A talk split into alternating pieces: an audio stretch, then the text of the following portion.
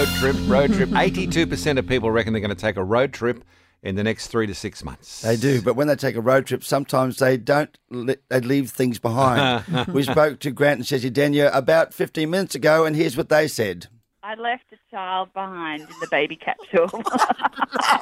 How far away did you go? five, five kilometres. Grant was so busy did- packing everything into the car. I just played a master game of like hacking Tetris. So proud. I thought she was putting the kid in. She thought I was putting the kid in. We took off.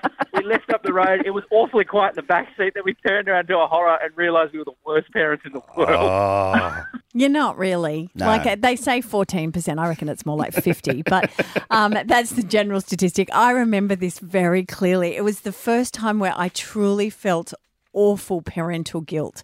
So all of my kids are reflux kids and with my my eldest who's nearly 21, Fino, um, we didn't know that's what it was and he just would not sleep. He would scream for like 20 out of 24 hours. Ow. So uh, we were offered to go to the Paddington Child Health Centre, which is on Given Terrace, and they do a sleep clinic there. okay. And you've got to understand, both Tony and I were just so sleep deprived. Like we were in a pretty bad state. Anyway, they showed us how to get him to sleep, and it was all the turning around and swaddling and then patting on the butt. Anyway, it worked. Great. It worked. Great. And they could see that we were just like beside ourselves. So they said, why don't you just go and get a coffee? Walk up Given Terrace, go into one of the cafes, grab yourselves a coffee. We'll be here. So he was in a totally safe space. No. Let him sleep, you know, go for half an hour, come back, and I'm sure he'll still be sleeping. Well, we did that. And then, I don't know, he was only a couple of weeks old. We got in our car and drove home. Because that's what you used to do before you had children. we got a phone call from the health centre going, um, are you guys coming back? Oh, no. He's just waking up. And it was this moment of, oh, I think I actually dropped the phone and just went, Where's the kids?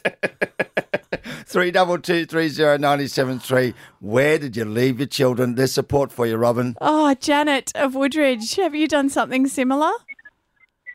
Um, not quite as bad as that. Um, we went out to. I didn't have.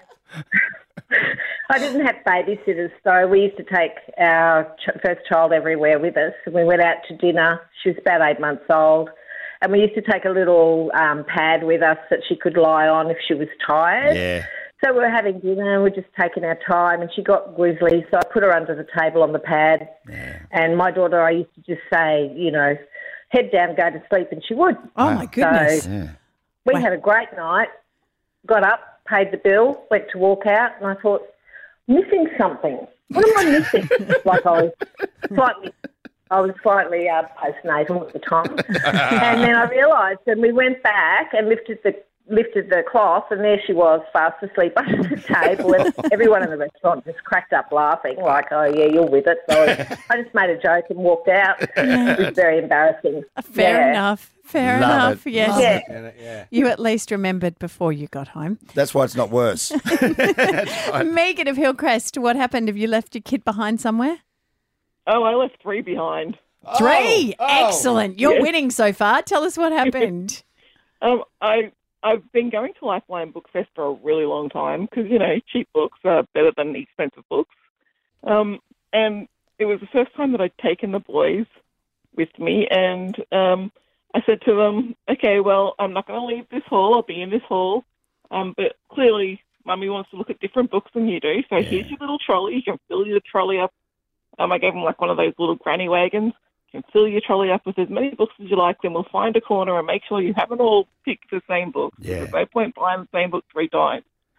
Um, and then we'll pay for them and go. Okay. Um, so I went off and I filled up my trolley with books and um, I, I went to the registers and I bought them and I went down to the car park and packed them away and Oh no. Drive home.